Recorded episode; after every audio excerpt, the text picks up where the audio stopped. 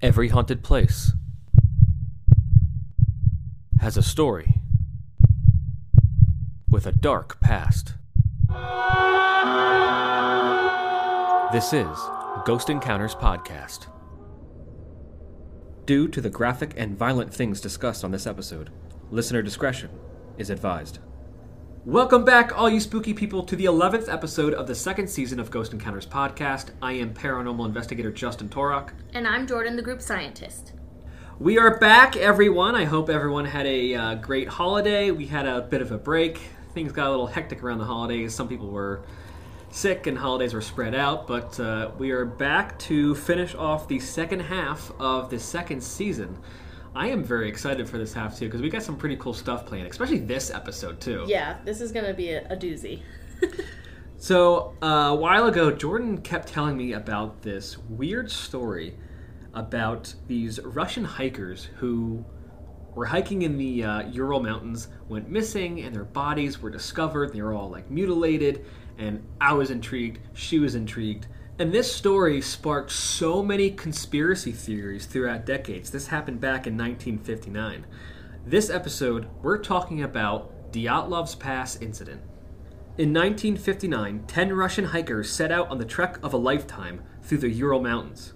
After one left, the remaining nine pitched a tent and settled for the night. Hours later, all nine fled the safety of the tent and perished in the freezing, snowy conditions. Some in the party succumbed to hypothermia, but others were found with grisly injuries. When the search party finally found the bodies of the missing hikers in the Ural Mountains, the scene was so horrifying and so confounding that it would inspire conspiracy theories for decades to come. Frozen corpses, strange injuries, missing body parts, and curious levels of radiation. Each discovery was more perplexing than the next. Who or what killed nine young and extremely experienced hikers on the slopes of Dead Mountain in western Siberia in 1959? Before we get into the story, just so we can paint a picture of how these bodies were found and give a reason as to why this was so strange, let's go through all their names, their ages, what wounds they had, and their cause of death. Before we say these names, I apologize. We may not be saying some of these correctly. We are not Russian, but we are going to try our best to pronounce these as accurately as possible. I am giving off the names to Jordan to pronounce because I think she'll do a better job than I can. Okay. So the first person that we're going to talk about um, is the leader who is 23. His name is Igor Dyatlov. Yeah, he was kind of the leader of this whole group, and that is why this incident and this passageway in the Ural Mountains is now called Dyatlov's Pass. And he had abrasions on his ankles and wrists, um, also abrasions on his forehead, his cheeks, uh, scratches on his palms, and lots of bruising and abrasions around his hands, mostly on his fists. And his cause of death, according to the autopsy report, is hypothermia. Yeah, so Igor Dyatlov was apparently a badass, and he was so quick to like make good decisions for the group. There was a story that I read up about him that they were somewhere hiking, um, and he had told everybody to like get together in a big group because there were wild horses like coming towards them. Oh, so on the fly, while there's however many freaking wild ponies coming at him, Right. he was like, "Everybody get in a circle," and like saved them from being trampled by these horses. Wow. So he was like really good on his feet. So if they were spread out, they'd probably get trampled, but Yeah. the horses would see them as like one big collective Yeah. thing and not like Yeah. run into them. So he apparently just had like really good leadership Yeah. skills. All of these people are extremely smart. I mean, some of them like built radios from scratch. I mean, they, they went to a very good college. Um, they were one of them graduated studying like engineering and Yeah. hydraulics. Like these Yeah, were insane. not these were a really smart group of kids. Yeah. and they knew what they were doing. This isn't their first hike. This is not their first rodeo. Yeah, doing something not. like this. They were doing this skiing slash uh, hiking trek through the snowy Ural Mountains, but they've done all this before. Yeah. This you was know? not the first time that they went off the grid and went on their own. Like people were used to them going on these hikes, these kinds of hikes. Right. And they were doing this because I guess if you do it so many times, like you were telling me, you get like different levels of Yeah. this prestige of being this crazy hiker, Yeah. right? So basically, they were out to do this trip to become the best of the best, basically. And to think about coming, becoming the best of the best in your 20s is insane to me. Yeah. Like you are literally about to be the most badass hiker on the planet at 23 years old or 21 years old. Yeah. That's crazy. that is crazy. so they knew what they were doing when they went on this trip. Uh, obviously, he also had frostbite on a lot of his body. I am just I'm going to leave out the frostbite because, of course, every single one of these people we're about to mention all had frostbite in various places on their body. I don't think I really have to mention it. Yeah, Um, absolutely. the reason why they died of hypothermia and they had all this frostbite because when they found these bodies, they were missing shoes. They were missing their jackets. They were missing their hats. Two of them were found with like just their underwear yeah. and they're in the snowy mountains. We're talking negative 15, 20 degrees Celsius, and they're out without their gear and without clothes. So no wonder they died of hypothermia and Yeah. frostbite, you know? So the next person is Yuri Doroshenko. He was 21 years old. This one's very curious because his hair was burned on the right side of his head. His face, like, you know, his ears, nose, lips, everything was like covered in blood. Um, his fingers had cuts. There was bruising on both his upper legs, his right forearm, his right armpit, and left inner shoulder. Very strange, especially if they had none of their clothes on, but yet he has burns Yeah. on him. Like, that's kind of strange. And, you know, and he, of course, according to the autopsy, died of hypothermia. Yeah. So the first female of the group that is in our notes right now is Ludmila Dubinina, who is 20 years old. And again, this one becomes very perplexing because she had a crushed chest, broken ribs, she had missing eyes, and a missing tongue. Yeah, that is bizarre to me. And according to the people that looked at everything, her entire chest wasn't crushed. It was just the upper top portion, almost as if something fell on her or if someone stomped on her. And it was crushed so bad, she died from internal bleeding from the severe chest trauma. Actually, one of her ribs punctured a part of her heart, and that's why she died. And in order to have that much force, literally the autopsy person said it would have to be the force from like a fast moving truck to do Yeah. this to your upper rib cage. Okay, so next we have Yuri Krivonashenko, who was 23 years old. Here's another one that had a burn. He had a burn on his left leg, um, bruising on his forehead, right chest, both hands, left arm, left leg. Um, another one that had ankles and wrists um, had abrasions. When I talk about these ankles and wrists had abrasions, it's almost as if like they were tied up with Yeah, something. exactly. That's exactly how it's described and how it kind of shows that they were tied up with some kind of tether or rope or something. Um, he had a small chunk of skin missing on his left hand, but that I'm not. We're not talking about a huge chunk of skin, small, but it was found in his mouth. Oh. And I will explain what I. gnawing on his hand? If he was tied up, perhaps. Interesting. Um, and his cause of death was hypothermia. Okay, so next we have Alexander Kolevatov, who was 24 years old. This one's pretty gruesome. He had a deformed neck, Ooh. a broken nose, missing eyebrows, and we're not just talking the hair. We're talking like the skin around the like around the eyebrows that gone, Oh my gosh. and an open wound behind his ear.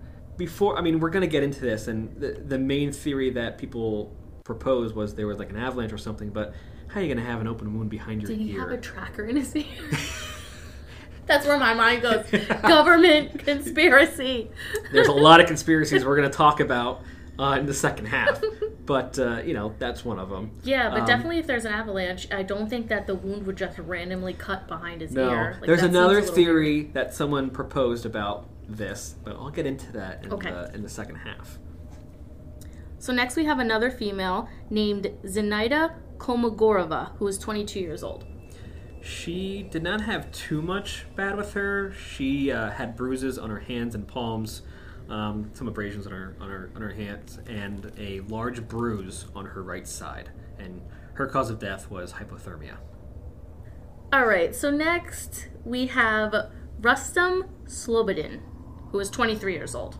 This one's a bit of a doozy. He had a skull fracture, abrasions on his forehead, um, swelling, and a lot of small abrasions of irregular shape on the right half of his face, uh, abrasions on the left side of his face, cuts on his right forearm, bruising on his hands, and some more abrasions, um, and more bruising on the left arm. His cause of death was hypothermia. Dang, the skull fracture's the Yeah. one that stands out. So next we have Nikolai Thibeaux Brignolle, who was 23 years old. This death is a bit different than the others. This one, he had a caved in skull, Oh jeez. A hemorrhage in the lower forearm, and bruising on his upper lip area. His cause of death was the fatal skull injury. Jeez. His skull was crushed. Oh my gosh. So next we have Alexander Zolotaryov, who was 37 years old. He was the older one out of the group. Um, he came in kind of, I wouldn't want to say last minute, but near the tail end to like before you have to say, yes, I'm coming. He asked to go along. Um, there's a lot of speculation on why he was with this group of people because they didn't, I don't think they knew him before this. Yeah. He graduated from the same college, so he's done this these kind of this kind of hike before. Um, but I think he was like this was his last trek that he needed to get like that final top Yeah. level thing. So that's why he wanted to come along. But of course, there's going to be speculation based on his past history and stuff like that why he was on this trip. Um, this death is also a little bit different. He had a crushed chest, broken ribs, just like the one lady. He was missing eyes, and he died of severe chest trauma. So lastly we have Yuri Yudin, who is 21 years old. Yeah, he is the quote unquote survivor. Um, he made it through partway of the trip, um, but before like the final trek um, away from any kind of civilization at all, uh, he had to leave due to I believe it was his sciatica that was flaring Yeah, up. Yeah, he had like bad back, like a bad back. so he had to make the knee problems. the hard choice of continuing on this trip with his friends or actually hightail it back and make the make the trek back to um, civilization. And unfortunately, I mean, fortunately for him, that decision saved, his, life. Yeah. And he lived a long life, you know, for back in the 50s, like or like late 50s, lived until he was 75 years old. When did he die? He died in 2013, April 27th, 2013. Wow, seventy-five. There was an interview done with him, and he said, "If I could ask God one question, it would be, what happened to my friends?" Aw, that's sad. Yeah. So now we know all their names. Um, Thank God that's how old with. they were, um, what kind of injuries they had, what they died from, according to the autopsy report. Um, so now we're going to go through kind of the timeline of events of how this all came about. Now, this was a very fun group of young adults. They were very lively, they seemed very happy. The cameras that they had were found with their belongings, and you can actually see these photos online. It's just photos of them. It looks like a happy, fun group of friends. Like, And in most of them, they're all smiling. Like in every picture, they're, they're, all smiling. They're having, fun. They're doing some silly stuff. Like, they're seeming like they're they're literally having the trip of a lifetime, being together Yeah. on this ski hike. Yeah. So the trip begins, and the party left uh, Sverdlovsk by train on January 23rd. Several of them uh, actually hid under seats to avoid buying tickets, which I thought was funny. They were in very high spirits. Um, on a layover between trains to get to their next destination, um, Krivonishenko was briefly detained by police for playing his mandolin and uh, trying to panhandle on the train station. Apparently, he couldn't do that. Um, and the group actually ended up like going to the police and pleading to have him released. And this is something you don't do in Russia now, but this is something you definitely do not do in Russia back then. Yeah. Um, like you did not want to talk to the police. You did not try to plead with the police. This is something you didn't do because they could have just arrested the other kids right on the spot for trying to do that. But luckily, these police officers must have been having a good day because they let him go. Maybe they enjoyed his mandolin playing, Eh, Maybe, but I'm didn't sure- want to admit it. Apparently, he was a very good mandolin player, and I would have loved to hear it. So after two days of being on trains, the party finally reached Ivdel, a remote town. From there, the group traveled another day by bus, and then on the back of a woodcutter's truck, and finally by ski, and uh, guided by a horse-drawn sleigh um, by some locals. Um, they helped, like you know, carry their gear and stuff by horse-drawn sleigh to help them out because they were about to get to the the part where you can't do that, Yeah, and the gear, the gear is kind of heavy. It literally just shows you like what kind of land that they were working with. They're riding in a fucking sleigh Yeah. to get to where they need to start a hike. Exactly. Like you're you're off the grid. They're about to be going completely off the grid here. Oh, completely off the grid. Then they slept in an abandoned uh, logging camp called Second Northern. Uh, this is where Yuri Yudin leaves. This is where his sciatica flared up and it caused him to pull out of the trip.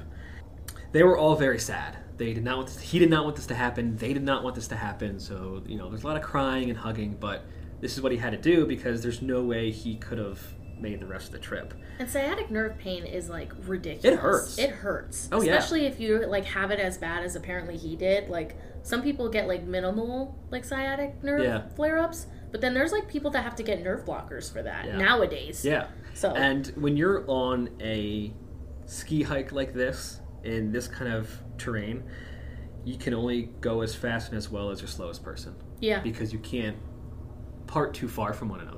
Yeah. So they would have had to, you know, he would have slowed them down a lot, and maybe he couldn't even have walked at some point. So yeah, exactly. it really was the best option, not just for that, but because this option of, like we said, saved his life. So he pulled back on um, January 28th, and the remaining nine set off toward the mountains. So their ultimate plan at the end of this uh, treacherous hike through the snowy mountains was to end up at the tiny village of Vizhai around February 12th. And what they were supposed to do was telegram the UPI Sports Club that they had arrived safely, but as we know, that expected telegram never came. According to the diaries and cameras that were retrieved from the ill fated campsite, the hikers began to move through the pass on the morning of February 1st. Their goal was to set up camp for the night on the other side, but they kind of lost their bearings because of a snowstorm and poor visibility and ended up further west on the eastern slope of Kholat Syakhl rather than backtracking to set up camp in a forested area just under a mile um, down. The team opted to dig and cut into the slope and pitch their tents um, right there for the night. Uh, Yudin speculated that uh, Dyatlov, the team leader, likely didn't want to lose the altitude they had gained during that day, and that's kind of why they did that. So instead of backtracking down the slope a mile, he just like, screw it, we'll pitch tent right here and pick up in the morning. But this also just shows how capable and how much they thought things out because they dug into the slope, which is to help with the wind that was going to hit that tent. Right. Which goes to that katabatic wind theory that's going to be coming up. And I'm sure this isn't the first time that this option has come about through their many hikes and stuff like that. Yeah. So it was definitely well thought out. yeah. You know, he, they just didn't want to lose that time. Which I wouldn't blame them, especially when you're in the kind of conditions that you're in. Right. You Who know? wants to backtrack a mile down and in, in the morning go back up another mile Yeah. right where you just were? So I understand their reasoning for not wanting to do that. But after there was no telegram, no one showing up anywhere, um, friends and family started like going crazy as the days went on, and pe- family members and friends like everyone started calling and wondering where they are, and finally they requested a search and rescue party. And it wasn't out of the ordinary for them to like be late a day or two, but time went on way too far without hearing from any of them. So finally, um, the relatives requested a search and rescue party. On February 20th, a search was launched. There were several search parties uh, involving student volunteers from UPI, uh, prison guards from the uh, Ivdel camp, uh, Mansi hunters. Now, the Mansis are a um, native tribe to the Ural Mountain area. Uh, we're going to talk about them a lot more when the conspiracies and stuff come come up because they were actually questioned and whether or not they had something to do with the missing group of kids. Evidently, they're actually like very nice people. Obviously, they're helping with you know the search. Yeah. And they know this area. They know how to get through the snowy mountains and stuff like that. You know, um, local police helped. Um, military deployed planes and helicopters. A lot of people are searching for them. Yeah. On February 25th, the students uh, that were helping found uh, ski tracks, and the next day they discovered the tent. It was above the tree line that we mentioned before on the remote mountain that Soviet officials referred to as Height 1079, and that the Mansi called Kholat Syakhl, or Dead Mountain. Oh well, that's freaking weird. Right? I know. I didn't hear that until just now. Never more aptly named. Yeah. It's like why did why did we have to find you here? It almost like is like Honestly, they had to f- find the dead bodies on Dead Mountain. yeah, that's creepy. Yeah. Uh, they, when they found the tent, there was no one inside. The tent was partially collapsed. Um, some of it was covered in some snow. After investigating, the search party saw that the tent appeared to have been deliberately slashed in several places.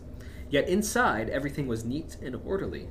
The skiers' boots, axes, and other equipment were arranged on either side of the door. Food was laid out as if they were about to eat. Um, there was a stack of wood for a heating stove, clothes, um, the cameras that they had, and their journals. Can So- you imagine how like like creepy that would be to see? Like even Right. for other students to go up to this abandoned tent and look in and see like these people literally dead ass just disappeared. Like that Right. would be so ominous to see. Like But not only that, like you have to think, oh my god, all of their boots are inside the tent. Their Yeah. most of their clothes are inside the tent. So that means wherever they are, they have barely any clothes on in these conditions.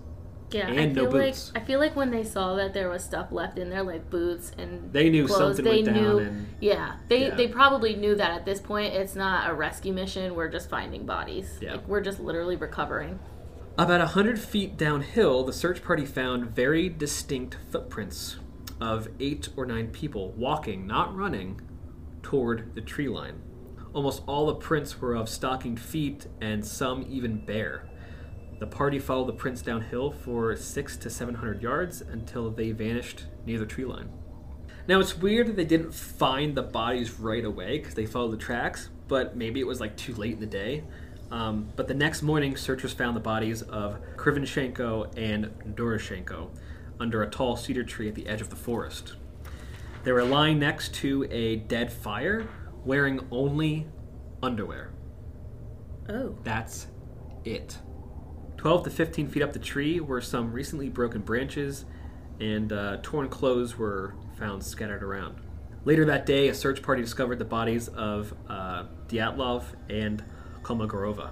Both were further up the slope, facing in the direction of the tent, their fists tightly clenched. It's almost as if they seemed to try to get back to their Yeah. campsite. Yeah, and like I said earlier, seeing those pictures of them, they look they to me they almost look scarier than the other ones that we're later going to talk about. Yeah. How we found them. Anyone can look up these autopsy photos. They have them, and you can look. You can look up the photos from their camera. You can even, read Russian, you can read their journal entries. They have all of it, um, and you can see the autopsy photos. They're horrifying. yeah. Slobodin was discovered a few days later. Uh, like Dyatlov and uh, Kolmogorova, uh, Slobodin was on the slope leading back to the tent.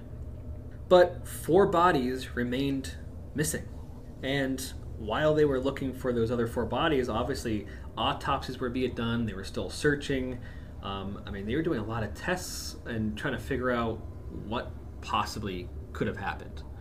Um, I think during this time, back then they thought the tent was slashed from the inside but today's researchers look at look at the fibers and think that the tent was slashed from the outside Oh, interesting. Okay. yeah but in all of the research the strange thing is like they mention a lot of things about their belongings they even mention that a flashlight was placed neatly on top of the collapsed tent Yeah, I did read that.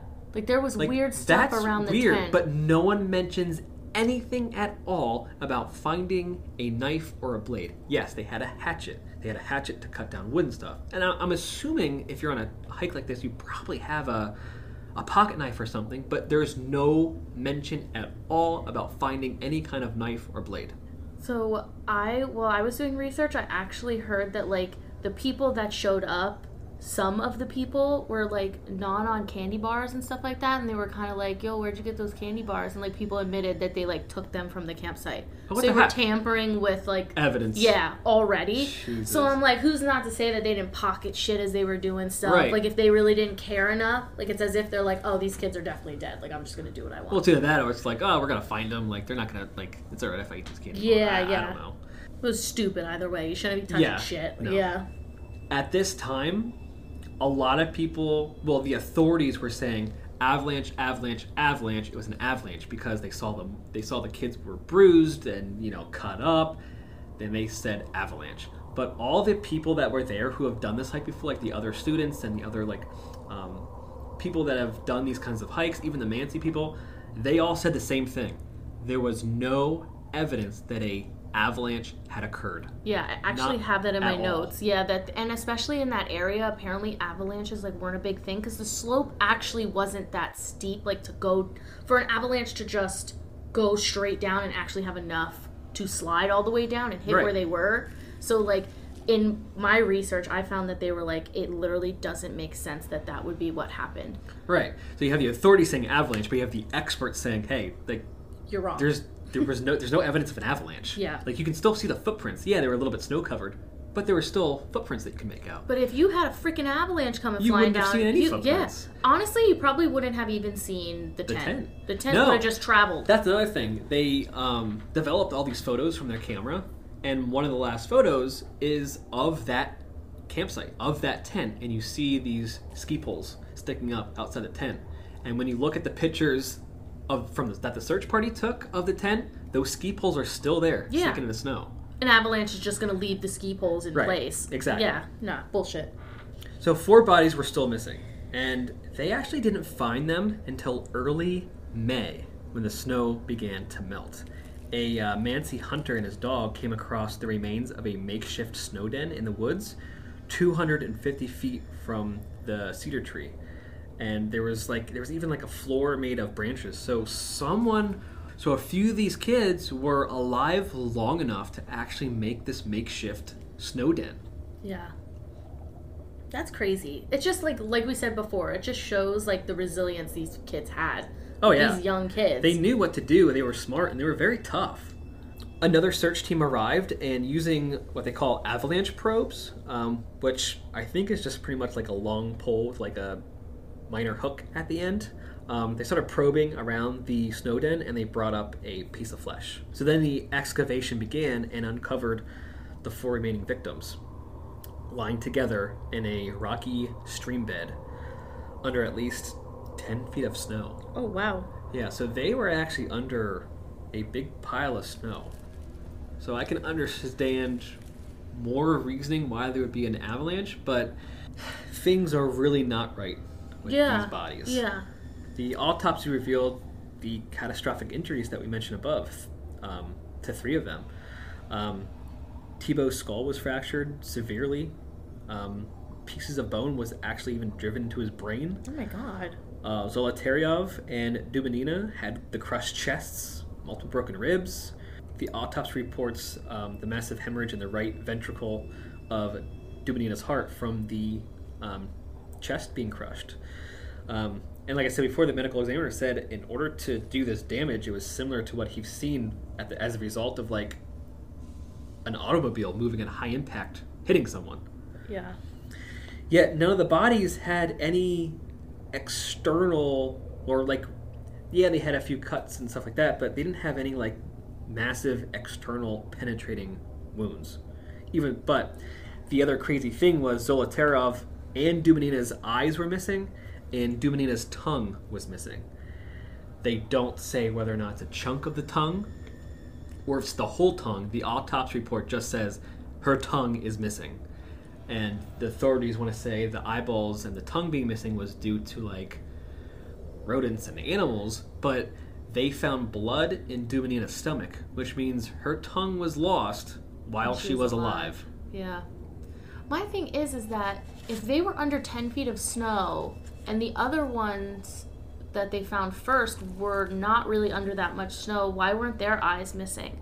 Why wasn't their tongue missing? You know what I mean? Like, that's what throws up red flags about this thing, and it's so intriguing to learn about because it's just mind blowing. It is. Like these people literally had their eyes plucked out. Obviously, people first think, "Oh yeah, it's rodents. Oh, it's animals." But then you have Dyatlov found laying in between the two locations, literally sticking out of the snow, and he it looks like he just died frozen solid. Yeah.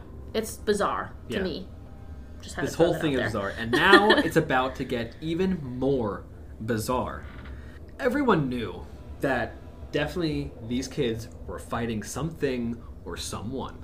Yeah, it made Because no there's no way these wounds would appear from an avalanche. The authorities, of course, wanted to say avalanche, avalanche, avalanche. But everyone else was like, no. no way. you know? so even already when they started finding these bodies, conspiracy theories were flooding out of people's mouths. And there was talk of government involvement and all that kind of stuff. So the bodies that were found months later were put into lead boxes and helicoptered out because they were afraid of radiation. So I actually have a note about that. That people say it was lead boxes because of radiation, but in reality, they also had them in zinc, like coffins, Zinc coffins. because zinc actually helps with like biological agents. So Oh. like the oh. the pilots, they know pretty much mostly about what's going on. Like they knew Yeah. that they were going to pick up people that died. They didn't know how they died. So naturally, Right. this pilot was like, "I'm not getting in the plane with these people if they died of If they like could a possibly have disease." radiation on them or something, Yeah. yeah. So I found that really interesting that these pilots were basically like, "Red flag. I don't even know yeah. what kind of shit they've seen before this Right. to say you need to put them in a special little casket Right. before they kill me. They, you know, they've that's definitely wild. seen some shady shit before that. Yeah. Yeah. After careful inventory of clothing recovered from the bodies revealed that some of these victims were wearing clothes taken or cut off of other bodies.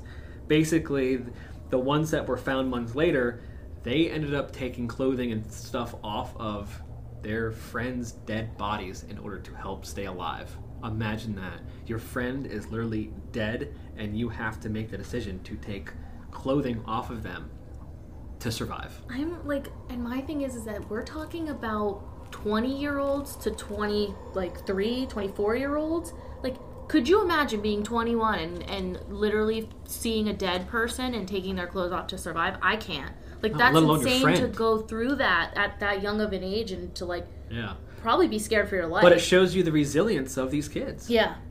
They were tested, the clothing was tested, and a laboratory found that several items uh, emitted unnatural high levels of radiation. The most, the piece of clothing that had the most radiation was a sweater that was wrapped around Dubinina's feet. But that sweater belonged to Yuri Krivonishenko. And I'm going to explain why in a little bit. But imagine that. She literally had to take the sweater off of her friend and wrap it around her feet. She had no boots. Yeah. I mean, her feet were probably like, my feet are cold right now, and I'm sitting in a heated building. So I can't imagine the pain. I cannot imagine what these kids went through and to have to make these decisions and see your friends and just like fight for survival. It's horrifying. Yeah. It's absolutely horrifying what they had to go through. And the fact that now radiation is being pulled into this, it's just it's everyone is shouting out conspiracy theories and, And I nothing is like- adding up. And you know me, I am not into conspiracy theories. Like, whenever Taylor's boyfriend brings up conspiracy theories, I want to choke him out because I'm just like, nah, that's madness. Like, I go more at a, like a scientific like approach. I believe in science. And when you're reading this, it's hard to believe in science. Like, it's like, this makes no sense. Like it, it literally makes your mind go to a completely different realm. Hundred percent. It's crazy. Yeah. Well, let's freeze there, and we're gonna take a short break. And when we get back, we're going to truck our way through some of these conspiracy theories.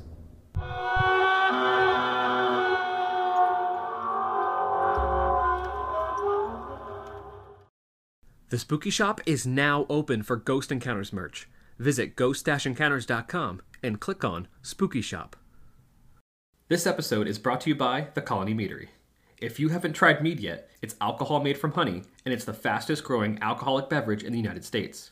It's all natural, totally gluten free, and delicious.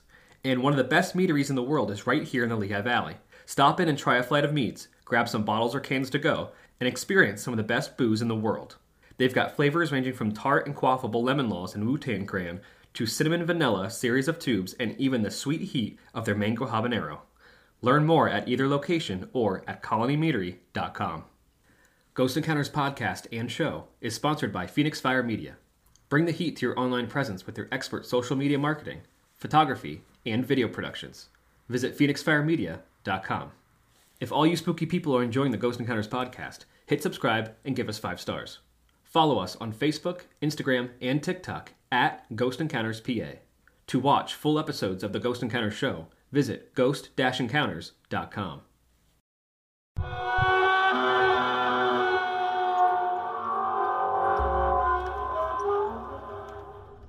And we are back. I just turned up the heat because I was cold just reading about these these poor kids. You're not wrong. Let's jump into some of the theories that have came about as to what happened to them. I mentioned the Mansi people before, and there is the Mansi theory. Early on, it was theorized by Soviet authorities that the Dyatlov party may have been killed by the Mansi, an indigenous people of the region. The idea that the hikers were slaughtered for straying onto sacred land, or perhaps a part of a shamanic ritual, or maybe they touched a sacred object, persisted for some time. Much was made about the presence of a Mansi chum or dwelling in the close vicinity of the hiker's tent. As I said before, all of their cameras were found and they developed all the film. And in some of the pictures, you see Mansi carvings in the tree. Um, there's even pictures of these like Mansi chums or dwellings and uh, you know rock formations, and so it's very apparent that the Mansi people are in this area and have used this area. yeah. I'm gonna read uh, a passage from uh, Zinaida's uh, diary. We often see Mansi signs on the trail. I wonder what they write about. Oh, so they didn't. They couldn't even read them. So No, they wouldn't even their- know if it in a- said warning or Yeah, anything. It's uh, it's in their own language. Then she goes on to say, Mansi writings appear on trees, all sorts of obscure, mysterious characters. Now, this theory has been debunked as there was a misunderstanding about the Mansi culture and rituals. Apparently, they don't have any sacred objects. They don't necessarily have sacred land. They have prayer locations, um, but they don't consider any of these areas as sacred. oh, okay. Um, and they're not a violent culture. Now, this was proposed back, you know, in 1959.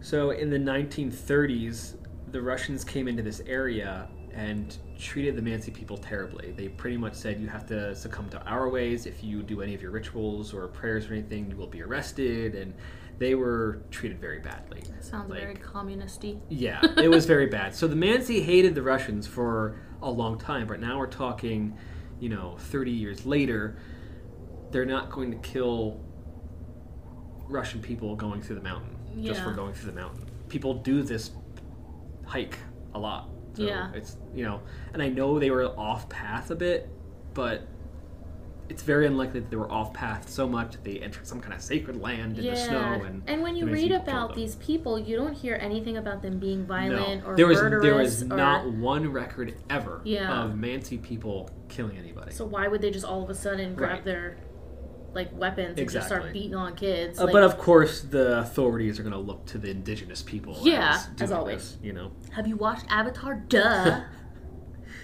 Then there's the espionage theory. Two members of the Dyatlov group have been the focus of this particular speculation. Why was Zolotaryov, a 37 year old veteran of World War II, attached to the group of young students? Furthermore, it is significant that a few years earlier, Yuri Krivonishenko helped clear up a radioactive leak at a secret Soviet nuclear facility, an incident which has since been compared to the Chernobyl disaster. He studied construction and hydraulics at UPI University, graduated in 1957. While working at Chelyabinsk 40, a secret nuclear facility, he experienced a disaster that became known as the Kyshtym disaster. On September 29, 1957, the plutonium plant experienced a radioactive leak. Yuri Krivonishenko was among the people who was sent to clean it up. This radioactive leak was insanely covered up by the Russians. They did not want anyone at all knowing that this happened. They didn't want the, their people to know, other authorities to know. This was covered up crazily by the Russians and covered up so well that it wasn't until years later that people even knew about this. I mean, I don't even know about it. A lot of people have never heard about it, and it's even compared to the Chernobyl disaster. Which is a big ass deal. So Yeah. it's surprising that nobody even really talks about this. But here we have Yuri, and we're talking 1959. We're not talking today's safety regulations and suits. We're talking 1959. So I know he was smart, but it's very possible that he probably came in contact with some of the radiation. oh, absolutely. Now, according to the theory, Zolotaryov and Krivonishenko uh, were working for the KGB and had joined the Dyatlov Trek to rendezvous with CIA agents in the Ural Mountains. While handing over radioactive materials and fake nuclear secrets, the Russians were supposed to take photos of the American agents. The theory goes that the CIA men got wise to what was going on, leading to a fight breaking out and the eventual massacre of the Dyatlov party. It's an interesting theory. It's a very interesting theory, but this very is very complex. yeah. This is the one that brings in the, you know, radioactivity that they found on some of the clothing. interesting. And people always wonder why was this older guy who was a veteran of World War II amongst this party? Yeah, I mean, but when you're reading about that, that's definitely like, um, it's kind of weird. why he there? But Like- yeah, why there? Who? What CIA agent is going to meet them on the snowy slopes of Dead Mountain? Yeah, yeah. Right? I, I don't know. It's, I could see why people are like, oh, this is like a plausible theory, but me, I'm just like, no, it's. mm, I think it's a little. It's a little far. I feel there. like it's just not. I don't know. I just don't think that this is exactly what Yeah. happened. But now we get into some paranormal ish theories. And one of them is the Russian Yeti. It should be noted that amongst these photographs that they've taken, there is one particular photograph that is kind of alarming. It's the traditional photo that someone would have of a Bigfoot or a Yeti, where the distance is blurry and you see some kind of large figure peering out from the trees. And it's actually pretty clear that there is something or someone peering out of these trees if you find this picture. Yeah. It's clearly a human or humanoid being, Yeah. which is it's very it's so ominous to know the story and then to see that picture like someone's watching them, Yeah. you know?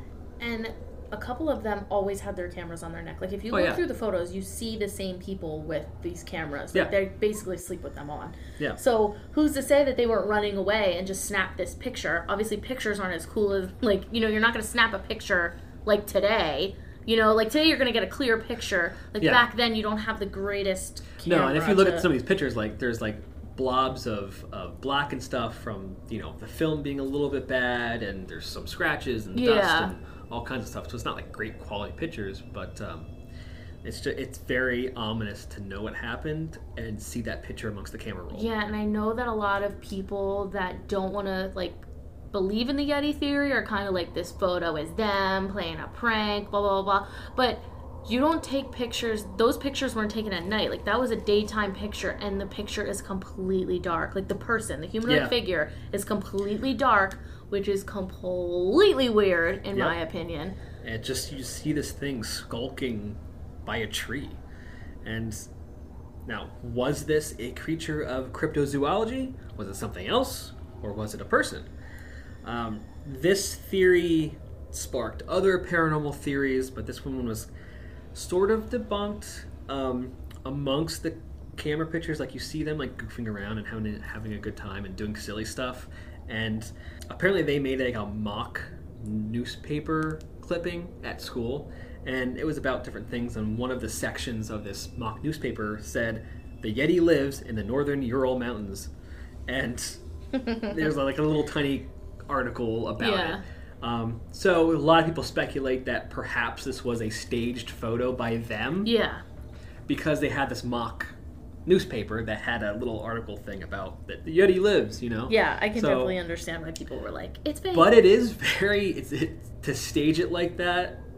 Very well done by them if it was staged because it is so ominous. And it's funny, like now, if you're sitting there and you're watching Paranormal Caught on Camera, you see almost the exact same like figure standing, how it's standing with like its one leg out in front of the other, like it's walking and stuff. Like it's so close, and those are taken years, decades apart. yeah. So it's now really weird. me being a photographer, if I were to do something staged like this, I would have taken a couple just to make sure I had it, especially if you're dealing with film because you can't see you can't see what you're taking. You don't Yeah. know if you got it or not, if it looks good. So why was there only one? One, yeah. not multiple in a row, not it, just one. And That's was it. that like in any specific spot on the camera roll? Was that the last picture? It was Do not we the last know? picture. Okay, it was that's just what I in thought. between amongst these pictures. I think it was further towards the end. Um, But it wasn't like the last No. Okay. no. Jordan, what other paranormal theories do we have? So the next one is the UFO theory. Aliens. Of course, that's going to come into play. aliens. So, um, aliens obviously can get included in the theories due to um, the film that they collected. Mhm. As if you look in the camera rolls, they have like those weird dots, like in orbs and lights that they Yeah, and they there's- have in their journals saying like there's lights in the sky or whatever the heck that they translated into English. So obviously, people that are UFO fanatics are like, "Holy shit, aliens!" Yeah, which there's makes sense. there's one really weird photograph um, that was like one of the last frames, and it's a very blurry picture, but almost as if lights are blurry in the distance, and there should not be any lights anywhere Exactly. on the mountain. And I'm not talking about oh like a cityscape of lights. No, I'm talking lights trickling down from the sky. Like if you ever see lights that are very blurry, you see the big blob of, Yeah. of lights, and there's multiple. Or it looks like they're coming down from the sky. That one is very, very strange. And as a degreed professional photographer, like the only way you can explain it is literally lights trickling down from the sky. Yeah.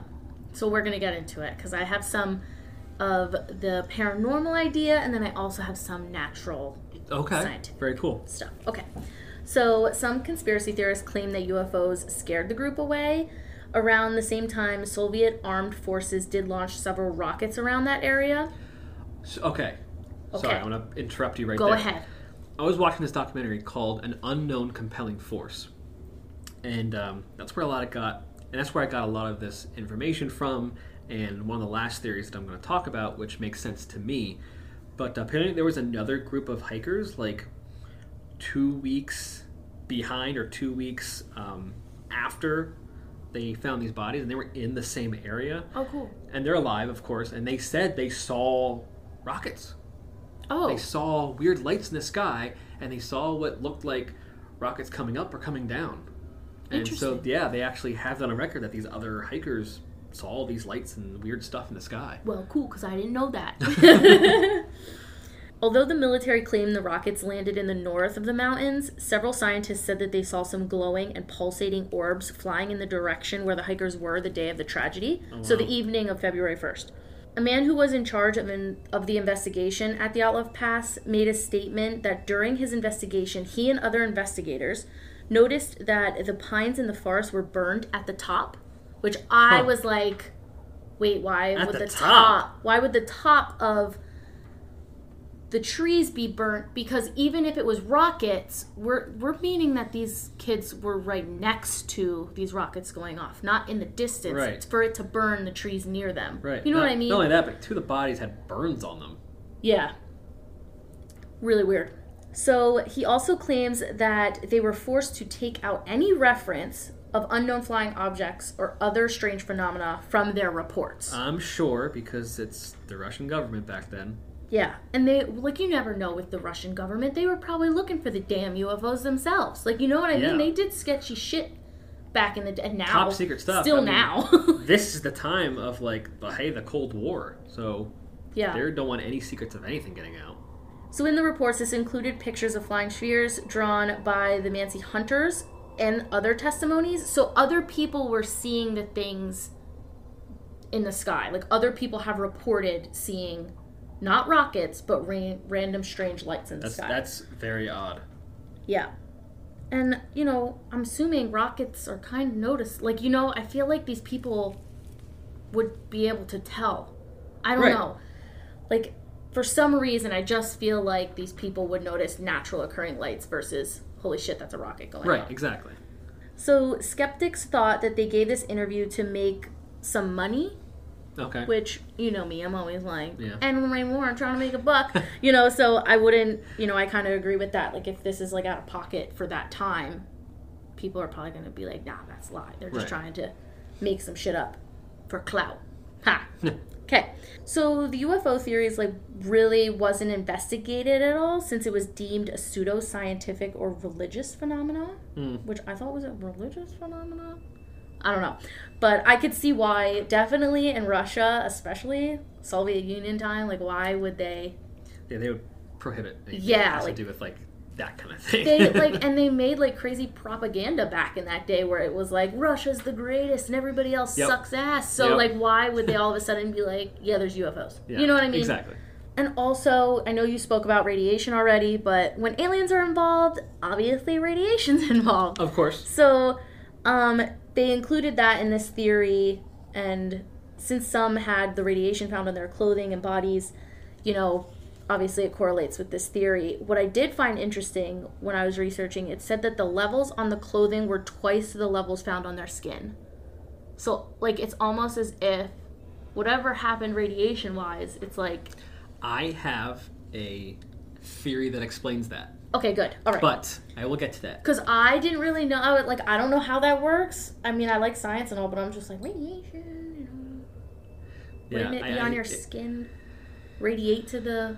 Yes, but it's not going to be the same level that's on the object that you're touching. Yeah, exactly. You know, it's going to have a trickle down effect. Okay. Right? If you touch something with radiation, it's going to be less than the radiation that's on that object than if you touch someone else with that radiation. Yes, And it's going to okay. be less as it goes down. Yeah. You know? I see But I have a theory that that, explains all this, but I'm going to get to that. Okay, I'm excited.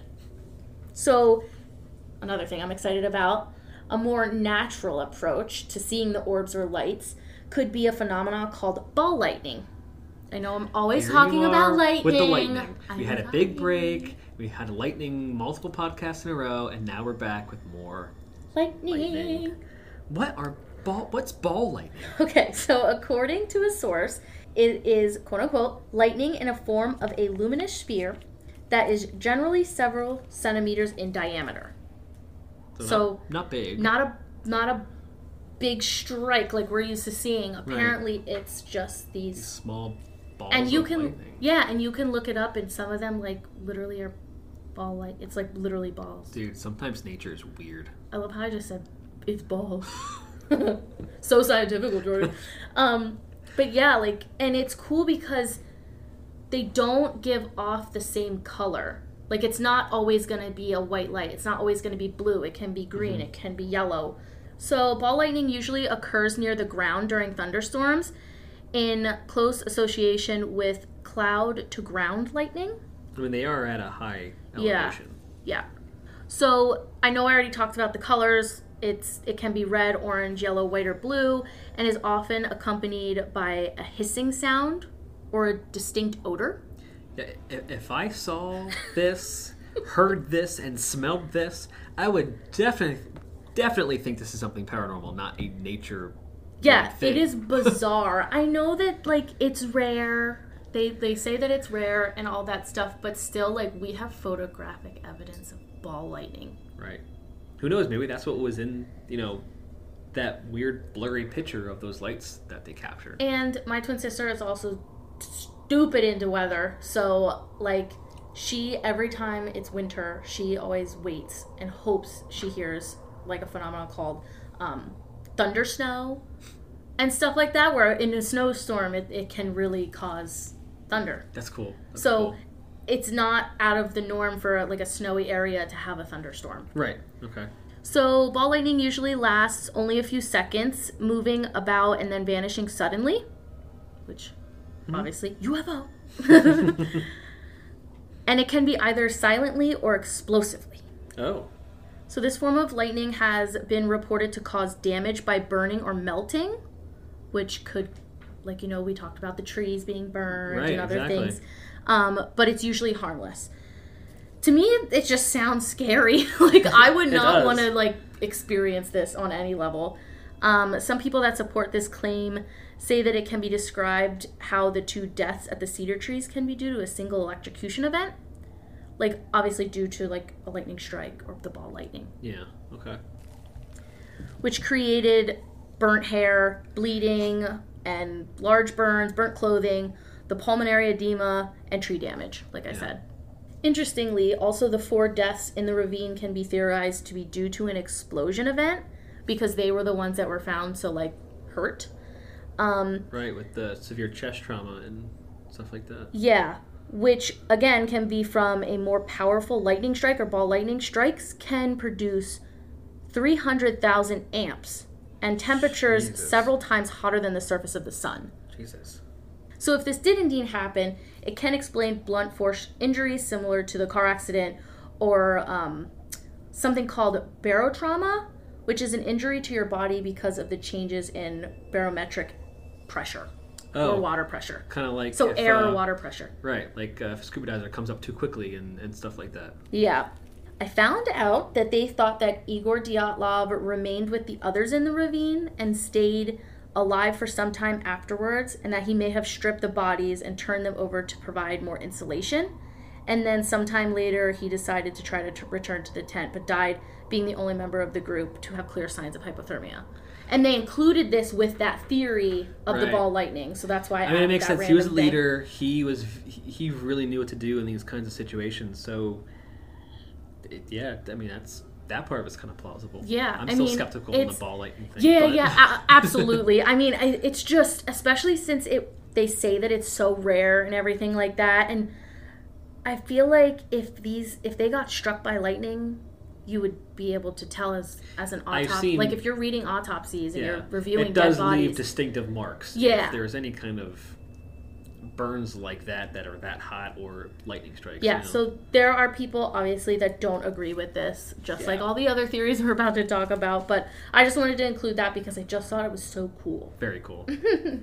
So the next theory I have is murder by special forces or the KGB. hmm Um, the theory is that the Dyatlov group stumbled upon the military testing area and were either killed by Soviet soldiers protecting the area or were scared into fleeing by the sounds of nearby explosions, which is completely plausible, especially since we're talking about rockets and shit like that. Yeah.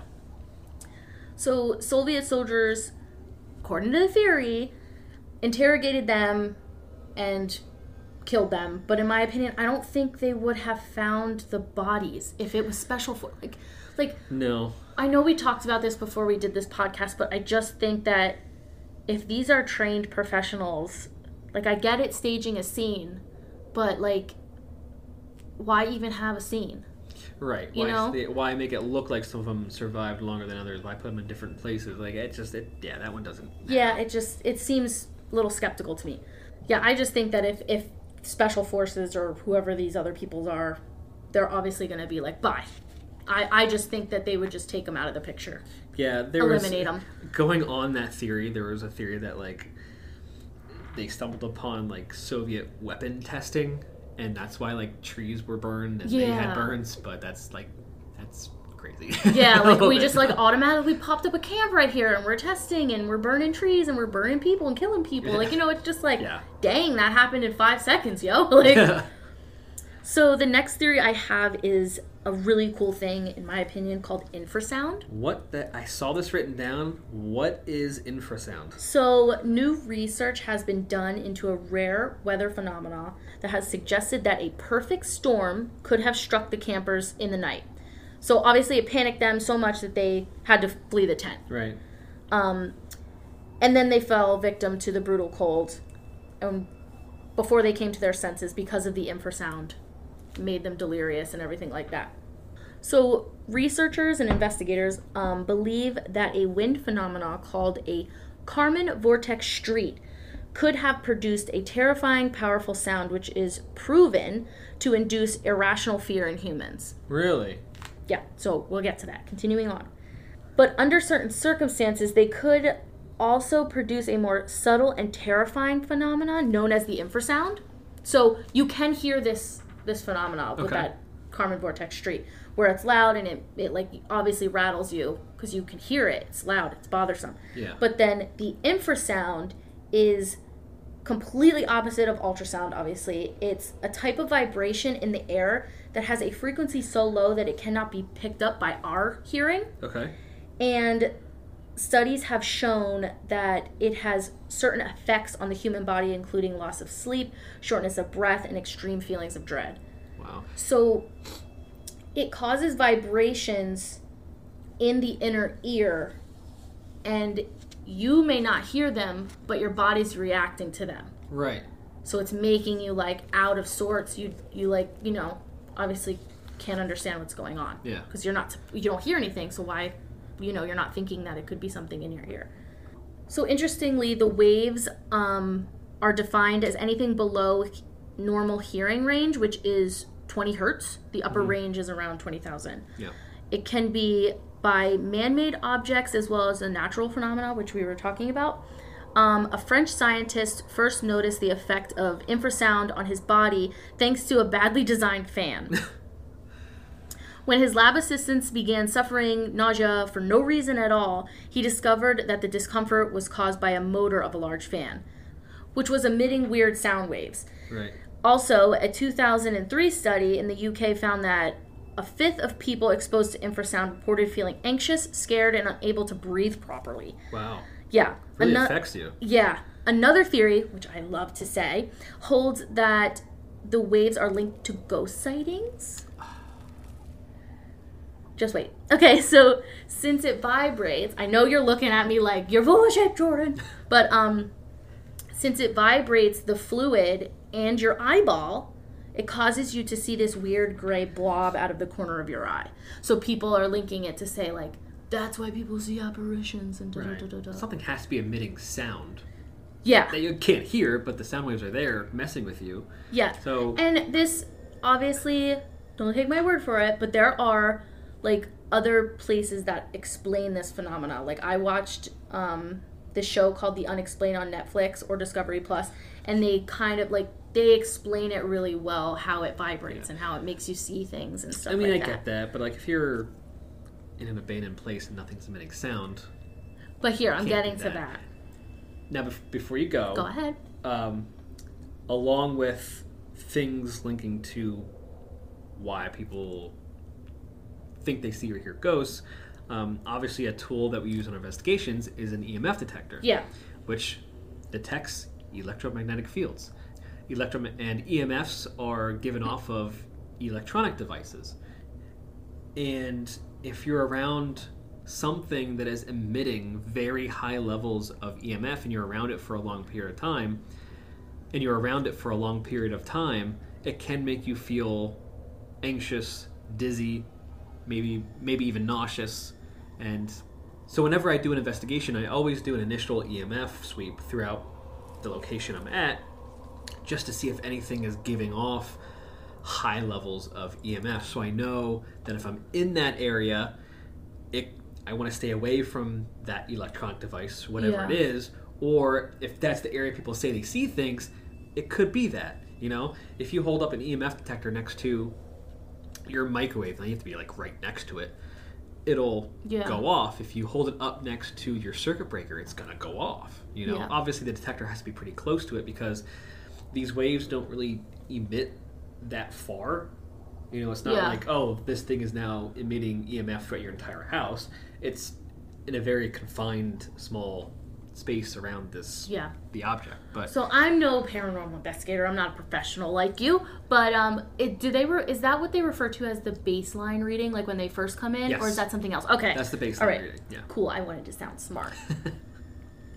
so to finish this theory off, I just want to say, lastly, in a condensed way, these scientists also theorized that tornado like winds were happening around the hikers while they slept because of how they were on that slope and there was the tree lines. They theorized that maybe there were like these Arctic tornado things. That does not sound very cool. But they were happening while they slept, and due to the winds, it caused the infrasound, making the hikers wake up in a state of distress. And obviously, like I said before, not thinking clearly, they fled the tent without proper protection of the elements. I think they were too smart for that, especially Sounds- Dyatlov. Sounds like a crazy ass theory to Yeah. me. But And the when they- infrasound is real. It's cool. Yeah, oh yeah, it's 100% real. But Or the I don't can make you react in a know- certain way. I just don't know if that would be what would happen in the middle of Yeah, nowhere. far fetched. And they said when they found it, it looked like they were about to eat, so they weren't sleeping yet. yeah, exactly. But interesting theory, little far out there Interesting for me. theory, but we're still not convinced. Nope. Okay. So, my next theory is something called Arctic hysteria. Okay. So, this theory became popular after many people started comparing the Dyatlov Pass incident to another pass incident. So, this introduced the possible cause of the strange behavior of the hikers, like disorientation, loss of time, not feeling cold, and walking in a trance. Huh. Um, other symptoms of this illness can be aggression, which we're, we're going to get to later in this podcast, and just weird behavior of a person in general. I was reading about this and I was like, they sound like they lost their minds and turned into zombies. Yeah, that's and what it like sounds like. died because of it because they didn't understand that it was freaking freezing and they needed clothes, obviously, to go trudging around Right. the snowy mountains like so those who become affected by this phenomena begin having both visual and auditory hallucinations Jeez, it would cause that. that's scary um, and exhibit very strange behaviors such as shredding their clothes like shredding off their clothes Mhm. and walking around unsure of what direction they should be going Wow. i did read that the the mansi people called this like northerner walking or something like northern northwest direction some weird name like Okay. that um so they have noticed it Right. but getting to that where i brought up the natives already the problem with this theory is that it's only been observed in native people so non-natives have often observed this and report it but they've never been affected themselves Interesting. Seems very rare. yeah, it seems almost as if like I wonder because the natives are out there and they're more spiritual people than modern city living people. Yeah. Maybe it has a different effect on them than you know non-spiritualistic Yeah. people. But that's just a theory. Um they see it so often that some speculate that the natives are throwing a tantrum because sorry. I just think it's so funny that they call it that. um, they're throwing a tantrum because of the invasion of strangers in their lands, which I mean, it makes sense, but it's Yeah. also like, come on, they're not children. Yeah. You know, times are changing. There's more people on this planet. Um, some explain the onset of the episodes to be triggered by the stress from an encounter with technology and a sudden devaluation of their beliefs and the beliefs of their ancestors. So, like I said, like I just feel like they're more spiritualistic people, and they're like, you know, them- Yeah. you know, I don't want to say anything that's like insensitive, but like you know, you know what I'm getting at. Yeah. So others say that it is malnutrition and poor education in the natives that maybe they act that way because of those things. I don't know. I wouldn't want to say that I wouldn't They're- say that, but dumb and acting mindless. Yeah. Like, that's pretty shitty to say about them. But um, the fact remains that it affects the natives and not passing hikers like the Huh. Dyatlov Pass people. interesting. So my next theory I wanted to just bring up for fun was animals. I Mhm. know that people definitely, probably at the beginning of this podcast, were listening to us, man, like ramble about people without tongues and eyeballs and shit. Right. So naturally they're gonna be like animals were pecking their eyes out and stuff. So I don't really know what to say about this other than they think maybe a bear could have played a role in the incident, scared them out of the tent, and they ran away from the bear. But if you're running away from a freaking grizzly bear, Yes. it's gonna keep following you. but I have something that debunks that theory. I, I know that it's debunked, but I just Um, wanted to bring it up anyway for the people that think that that's this group of friends a have, possibility. have obviously been doing these kinds of hikes for a while. yeah And there is a passage in one of the diaries. I forget which guy it was. It was one of one of the guys. They came across a bear, and this guy did, like got up and growled and moved his arms like he scared the bear away. Because they're probably So- not used to seeing people. They're probably like, what the hell this is this This has thing? happened. So bear a bear encounter has happened with this group of friends before, and one of the dudes actually ended up scaring the bear away. So I wonder which one it was. I think it. I might be wrong, but I think it was the mandolin player. But oh, okay, interesting. um, yeah, But funny, I had to I had to mention this, but I also saw something about people thinking maybe a reindeer or also even a wolverine could have caused them I mean wolverines flee. are nasty, but I'm sorry, I'll punt a wolverine if I'm in the middle of nowhere and it's coming up to my tent Yeah. to get my food or something. A wolverine ain't taking me out no. or making me walk reindeers walk down a, a, a mountain to a ravine. I'm not walking away from a wolverine. You know what I mean? Yeah. Like a reindeer, they're big. I could see They that. are, but but I feel like they would be a little skittish, like we said about the bear. You know, it just doesn't make sense to me. Yeah, I think no. it's a stupid theory, Yeah. but I had to mention it. So for my next theory, I have self-inflicted accidents okay. which I think is a plausible theory, especially if you're coming not at a paranormal standpoint. But I just also don't know if I believe in any of these theories because these kids were smart.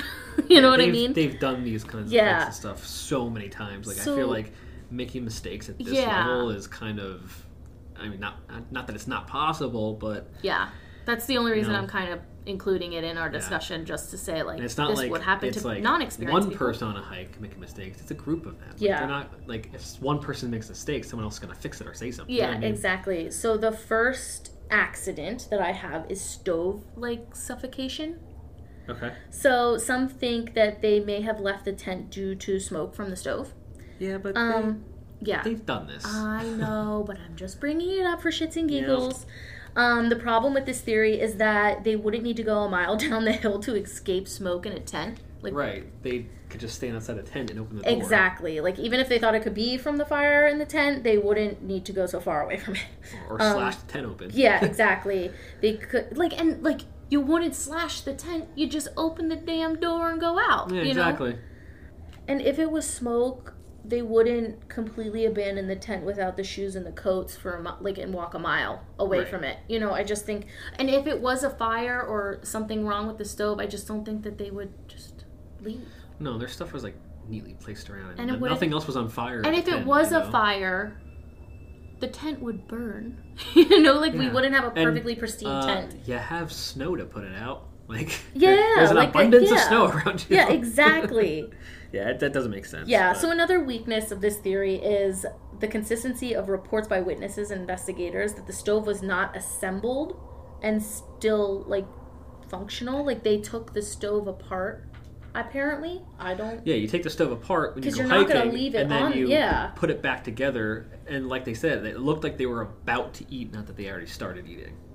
So, quote, they would argue that the only thing that could make them leave would have to be an immediate threat inside of the tent, which makes sense. If something was outside, such as an animal or a UFO, then there would be no reason to cut the tent open. They could have escaped believing an avalanche was tumbling towards them. The problem with that theory is that footprints showed them walking calmly and orderly down the slope, which Yeah. we've said a bunch of times in this podcast, Yeah. opposed to running away in panic. So something caused them to panic inside of this tent, but once outside, they calmed down and made a conscious decision just to walk down the slope. Like it just doesn't make sense. Was it cut from the outside? Exactly. It seems weird to me. The whole thing of them walking calmly down, but we're always theorizing that they're something that stressed them out. Yeah. We should see running. Right. You know, it just these it's just mind blowing. We're trying to support theories, but we're also refuting theories that we like because Right. it just doesn't all make sense. Yeah. So you've brought this up a bunch of times, but we know that they used the stove on the night of the incident because before whatever took place, there was partially eaten pieces of fried ham and bacon that were found inside of the tent. Um, they later say that somehow the stove was re quote unquote reignited when they were taking it down, and as the exhaust pipe was removed, the smoke would have filled the tent in seconds. And as they attempt to get control of the flame, they just cut holes at the top of the tent to vent the smoke. I just don't think that that would be realistic if you know you're going to be out in the weather still. Right. But like again, like wouldn't they have like where's the knife? Keep saying where's the knife? Yeah, and then they say here, then they say here that when the venting of the smoke didn't work, because they did say that there were two holes cut. Like when I was researching, there were mm-hmm. two holes cut and then the big slash.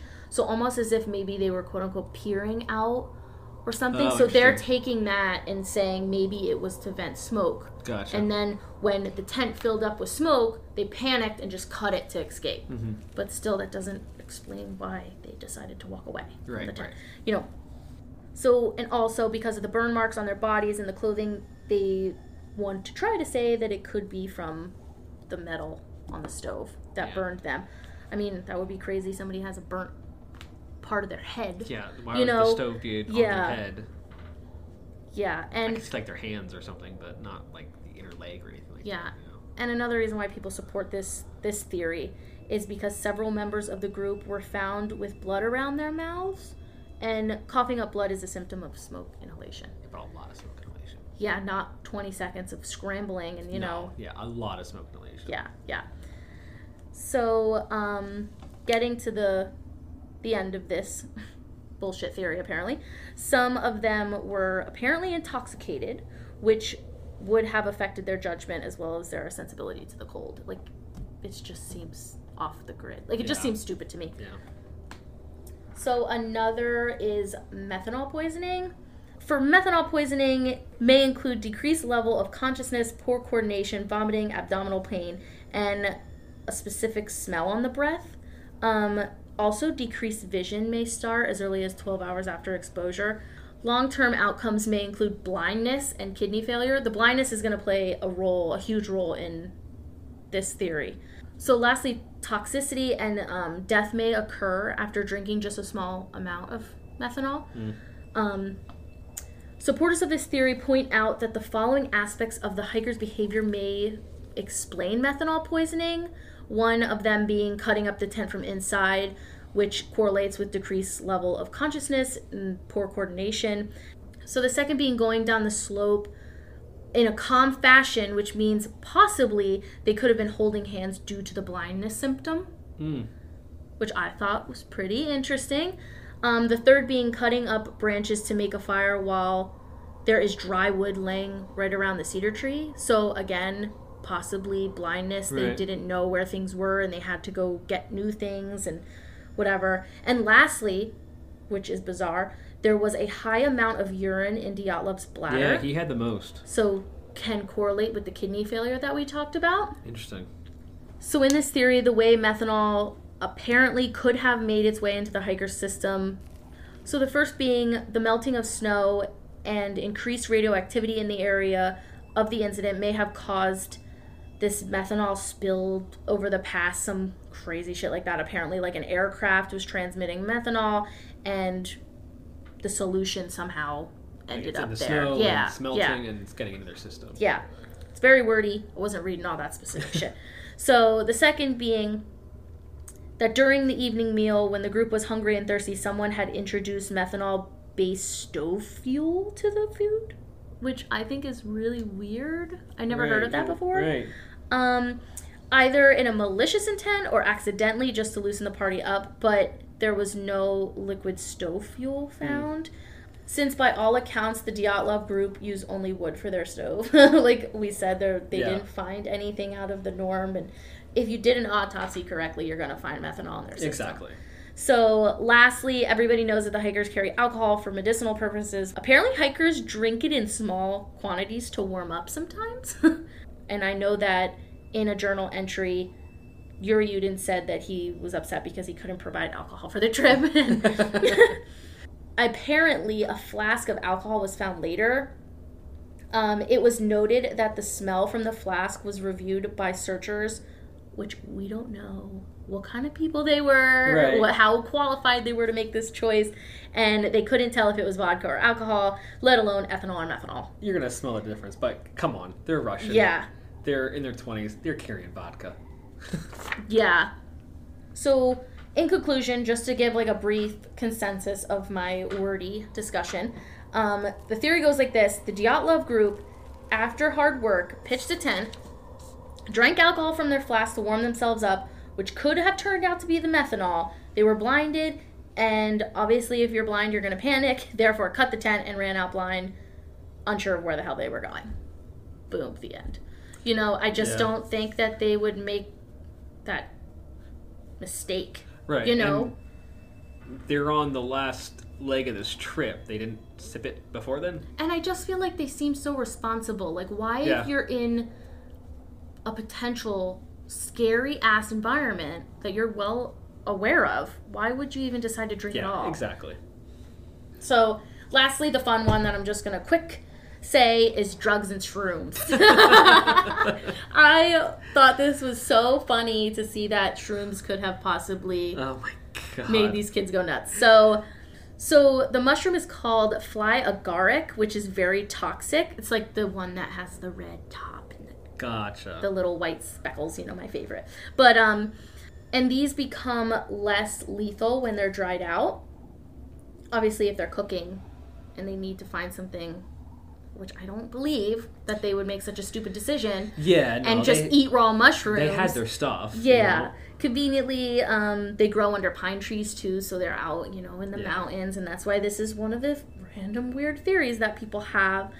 So the theory with this one, to me, the only logical idea is the possibility that the group may have ingested these mushrooms either intentionally or unintentionally and suffered the delirium, the sweating, and you know all of those problems that we all know happens to people. Yeah, the bizarre, the bizarre behavior shrooms. and yeah, all other stuff. yeah. So this would account for what appears to be the bizarre behavior of the group that night, which we all know this sounds like bullshit, but I just had to bring it up because I just Yeah. thought it was hysterical. None of these, they, none of these, they were like ex- shrooms. none of these explain like the wounds and stuff. you yeah, know? no, So- like like. So what they took shrooms and you just thought they like ran down, they walked down a ravine all like crazy right, and and what they're just, just like tripping over themselves and stuff, and now all of a sudden I crushed my skull. or Like- crush chest. Yeah, like You know? no, doesn't Yeah. make sense. So and if they were blind, they wouldn't have been able to make that makeshift den the last Yeah, year, exactly. you And if you're delirious and you don't understand and you don't feel the cold, God forbid, I've never done shrooms, so I wouldn't know what it's like. Yeah. But if you're not feeling the cold, why you wouldn't make a den? right, and you wouldn't make begin taking clothes off of your dead friends and putting You a sweater around your feet. You know. Yeah, you wouldn't have that kind of. Your brain wouldn't be in that state. Yeah. So my last theory is that there could have possibly been issues in the group. So the theory goes that the hikers took a part in a fight, either between them or some outsiders. So the observations are um, based on the autopsy reports and mainly what is missing from them. The group members have injuries sustained perhaps a day or two before their death, such as abrasions and bruises, um, common for injuries from blunt force objects and like like making a fist and punching something. You right, know, like fighting. yeah. On their faces and their hands, there were abrasions, like we talked about, and they were covered in bruises that were turning green. So usually, when you're after you hit something, you, you're like black and blue. You're not Right. green. When it goes to green and yellow, you're healing. The bruise is healing. So it's like it happened before they died, like days possibly before they died. You know, that's what the theory goes. I'm not saying I agree. Yeah, I'm not sure. I, I read the autopsy stuff. I mean, it's translated, but I don't know. Maybe maybe a couple Yeah. of bruises and stuff could be, but not not Yeah. all of them, and not all the cuts. But either, what they say you know? in this, the people that believe this theory, it indicates that the injury could have happened like only hours before their death. So that's why when they were going through this whole thing and they were dying, that's why it Mhm. was changing colors because it was trying to heal. That's just what the theory says. I feel like someone would have wrote about it though. I You know. like they have diary entries right up to the tent being pitched and Yeah. you're inside a tent. You know, I I, just feel like someone would have written something. Yeah. I just think that they like when we get farther into this theory, I just think they think that everything's a cover up, that Yeah, something okay. happened. So most likely the group came into contact with someone in the area of the past, maybe. Um, if they were found with a bunch of bruising or cuts on their knuckles, wouldn't your first theory be that they were fighting something, you know, or possibly got into a fight maybe within the group where somebody said something stupid or, you know, whatever. Fists started flying there, you know, whatever, you know, you never know. Um, if you want to do a deep dive, um, Dyatlovpass.com explains things, this whole thing in such great detail Oh, nice. that you can sit there and just, like me, do the deep dive and be like, holy shit, Yeah, I can't feel like when, if anyone does any kind of research on this after listening to this podcast, you read one page and all of a sudden you read 20. Yeah, and then so you're just like, holy shit, how is it 2 a.m.? I just started this at 9 p.m. Like, Right. there's just so much on this. Like, and they also correlate things like the one guy that bit off his own skin and stuff Mm-hmm. could have possibly been he was biting them because of it being irritated from before and not because of Oh. what happened. So, yeah, they like do a complete deep dive. But interestingly, for each of the nine people, the experts indicated that pieces of internal organs were taken for histological examination. I decided to add this because I'm a histotechnologist. Yes, so, um, but only for the last four, they had results put into the criminal case, not for the other five, which I thought was pretty interesting Yeah, it's weird. and they name the ones and they talk about it on that um, dyatlovpass.com so do the deep dive it's crazy um, they assume that the histology of the first five bodies um, was deliberately concealed and didn't they didn't feel like bringing it up and maybe they only put these results in the autopsy case because they knew something that the rest of us Right. didn't Yeah, who knows? but that's up for discussion that we don't have time for right now so that is it for my theories Some of them are a little far fetched, in my opinion. Absolutely. Some of them don't explain everything, but uh, yeah, very interesting I theories. just feel like that's how these theories are. Where Yeah. like that's why there's so many of them because you can't literally say it's just one. It's like five, in my opinion. They just like bring this in, and this could correlate with that theory, and you know, it's just like a puzzle piece coming together, but it never fully fits. yeah.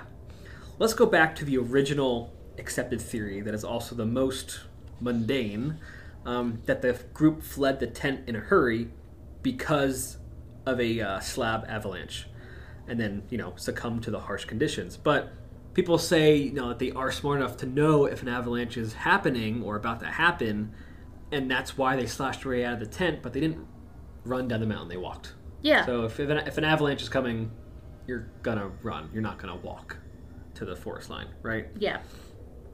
Um, and people say, oh, you know, the reason why they have wounds and bruises is because they got hit by the avalanche, and that's why the two people had their chest crushed. But if avalanche, I mean, maybe if an avalanche is hurling rocks at you and stuff, but you're gonna be, if you're in the avalanche, you're gonna be in the avalanche. You're not gonna Yeah. come from a makeshift snow den. You know what I mean? But my thing is, is like if an avalanche is if if all that snow is going over you, like I understand the slashing of the tent to get out, but like you're under, you would be under feet of snow. Like you can literally look up people that have survived avalanches nowadays, and they can't even get out on their own. Yeah, no. So if it's a freaking serious ass avalanche and not just the tiny snow, um, snow slab, it's just even a snow slab you could be under a couple Yeah. feet of snow. It's just to me, it just doesn't seem like that's Yeah. the possibility because of how the tent Yeah. was found. Exactly. It just doesn't make And sense. And all the professional hikers and stuff that were there in the search party, they said there's no. They all said there was no evidence that an avalanche was there, you know. But the officials really were pushing this avalanche theory. But then if they think that you're you're getting crushed by an avalanche, like because they they do say that an avalanche, if it hits you, it can hit you with an extreme impact, which I could see why their first thing is, oh shit, it's an avalanche. But if you're crushed by snow and it, for the one lady, mm-hmm. it broke her ribs and her rib hit her ventricle and her heart and she's internally bleeding, do you think she's getting out that tent and walking calmly down a ravine? I don't think Calmly so. down a slope to the ravine. Or even if it happened a little bit afterwards. Like, It makes no or somebody's skull is crushed. right.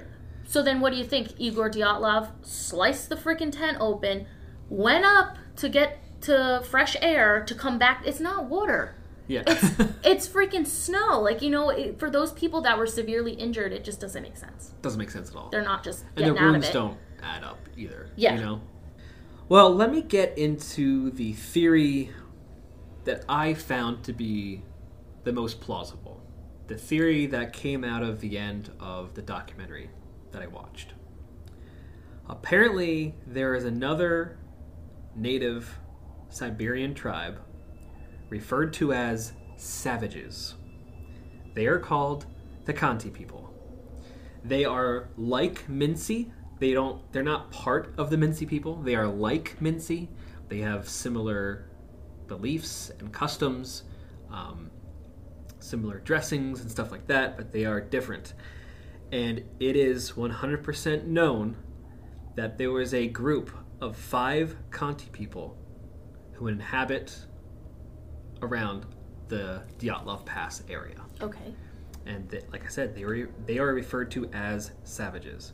There was even a report done by police that said if um, Russian passers come through their area, they will kill them. Oh shit. So I'm going to backtrack. I'm going to go through a lot of these pieces of evidence and kind of explain what the documentary thinks what happened. First, let's talk about the tent. After current investigators looked at the evidence, they looked at the fibers of the photos of the slashing, and it looks like the tent was actually slashed from the outside, not the inside. So it's speculated that, I mean, even from the photo that was taken where you see a creature or something lurking out behind a tree, that it could be one of these uh, Khanty people. And it's presumed that they made their tents and they, you know, they got warm and they were about to eat or were eating and, you know, probably they, you know their boots are off and they're just about to go to bed for the night and that's when they got kind of ambushed by the Khanty people. They wanted them gone and they slashed their tent open and ordered them to come out of the tent. And yeah, so that explains the tent slashing from the outside, and it kind of also explains walking down the mountain, right? If these Khanty people want them gone, or if they're going to do something to them, are they going to do it right there in the freezing cold, or are they going to kind of walk them down to the foresty area where there's forest and not really snow? Yeah, I mean, you know. and that that correlates. so they kind of rounded them up Yeah. and forced them forced them out. Yeah, that correlates because then if they're if they don't want beef with them, they obviously aren't going to run away from them because they know they'll get killed. Right. So being smart that they were, they just I mean, let if- them call the shots. If and five people come up to your tent, slash it open, and order you out, and they have weapons or at least a knife each, you know, you're yeah, what are you gonna do? You're gonna fight them right then and there. Yeah. And then it also, I mean, it kind of also then explains maybe why the flashlight was on top of the tent, because I'm sure if that happens, you're gonna pull out your flashlight and see in the dark, and I'm sure they They took got rid of it, they yeah. probably- yeah, the people kind of slashed it out of their hand and just threw it on their shit. interesting. Another piece of evidence that explains this theory was they found a leather strap or belt that was Mansi style, and that was around where they found the bodies around the cedar tree. So I think that, remember, we had a couple people who had their wrists and ankles almost looked as if they were tied up. So I think they started tying some of them up. And that's probably why the one guy had flesh taken, because he was probably trying to gnaw his way yeah. out of being tied up. I see why you support this theory. Yeah. Then we get into. But I right, don't. They definitely were fighting something or someone. Yeah. So obviously, we know these kids are tough. We know these kids aren't going to take any shit from anyone. Yeah. We know these kids are going to try to get out of a situation. They have no shoes on in the cold. They don't have like their jackets and their heavy gear on. But so what? So- did they just up and leave? Did I they- think they started to try to fight the Khanty people, and But there's no stab wounds. there are no stab wounds. But there is battle wounds. There's a lot of battle. you know, wounds. it looks like Right. like So hitting maybe- in your kidneys. Maybe the stuff like people didn't have weapons. Maybe they just had one knife. I don't know. Yeah. Um, but it would explain like Yeah. the fighting. Um, Absolutely. if the Khanty people like rounded up by the forest and made a fire, and you're fighting around it, maybe that's why some burns happen on the leg, happen on the head. I mean, if you're fighting around a fire, that could happen. Yeah, there was that extreme burn on the one guy's foot where it like literally looked like he put his feet in the fire Yeah. to like warm them up. People thought that it was possibly that, but maybe it's because he had to step through the fire to get Yep. away from somebody, you know? And I see, I see. I am sure, like, if others had a chance to get away, they were pro- at least Dyatlov and other, like others like run, like Yeah, go, you know, and that's why they were kind of all split up.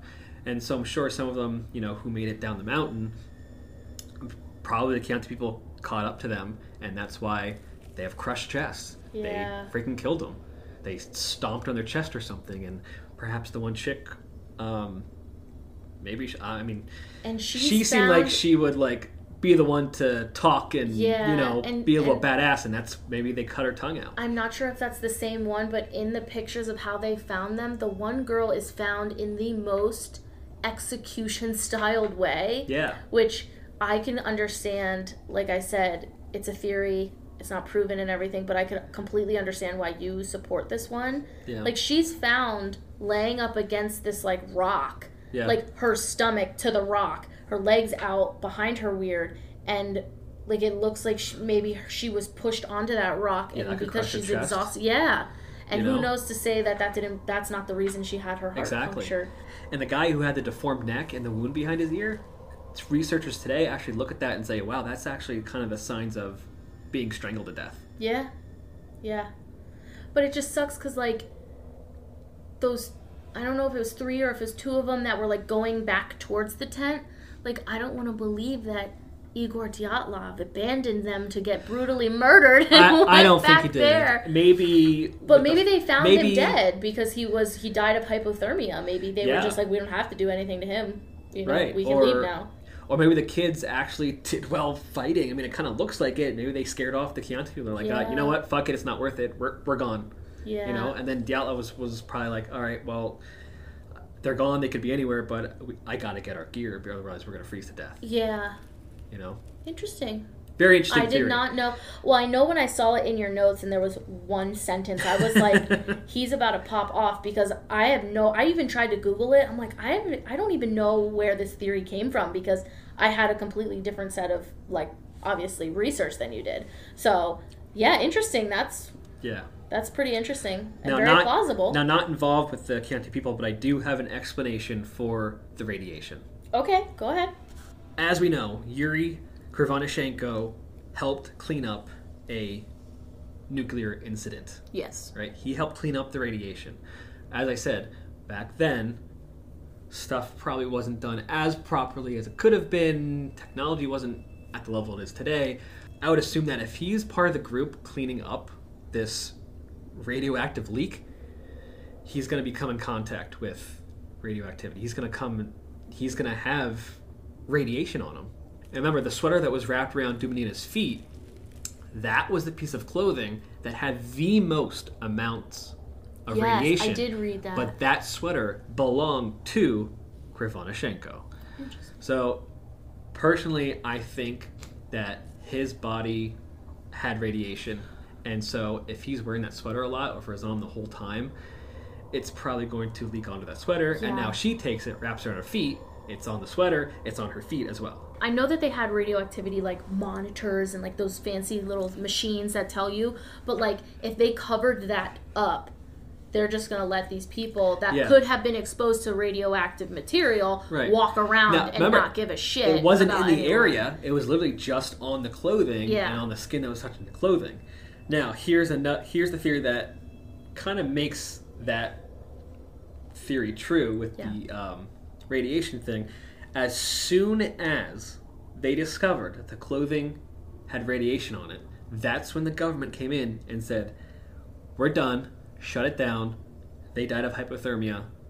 That's it Yeah, we. and that's when they that shut up. down Yeah. this entire thing because remember they covered up the nuclear disaster they covered it Yep. up and they did not want anyone to know about I it so agree. now they know this guy was there he helped clean it up they find radiation they're like nope done shut it down Yeah. I now that I'm thinking about things, it makes sense. Like if he was stuck up, like caught up in this, and you know, God forbid, like KGB or whatever the hell they're called or whatever got involved too. Yeah. Like I don't know. It's just crazy. Like it's all plausible. It all makes sense. yeah i think that part makes a lot of sense Like, and I mean, if you think about it realistically, there's UFOs, and then there's that theory. Which one are you gonna pick? Yeah. You know, obviously. occam's razor the most likely simplest explanation is usually the right one Yeah. Even though it would be really fun to think it's UFOs and aliens. I know that whole theory with the Khanty people and with the radiation thing. Um, I was like, oh, it's not something like really cool and paranormal, but Yeah, yeah, that does make sense to me Exactly. anyway. You know.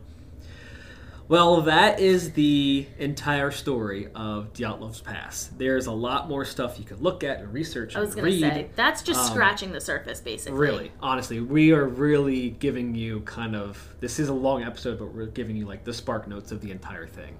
Yeah.